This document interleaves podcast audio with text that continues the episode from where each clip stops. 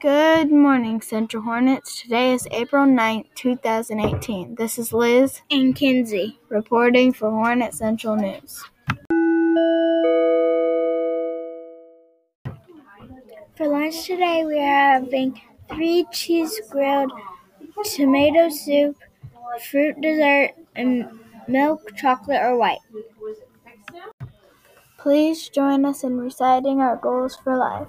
I can be angry, upset, and not get in trouble. I can be okay even if others are not okay. I can do something even if I do not want to. Please stand for the Pledge of Allegiance. I pledge allegiance to the flag of the United States of America and to the republic for which it stands, one nation, under God, and indivisible, with liberty and justice for all.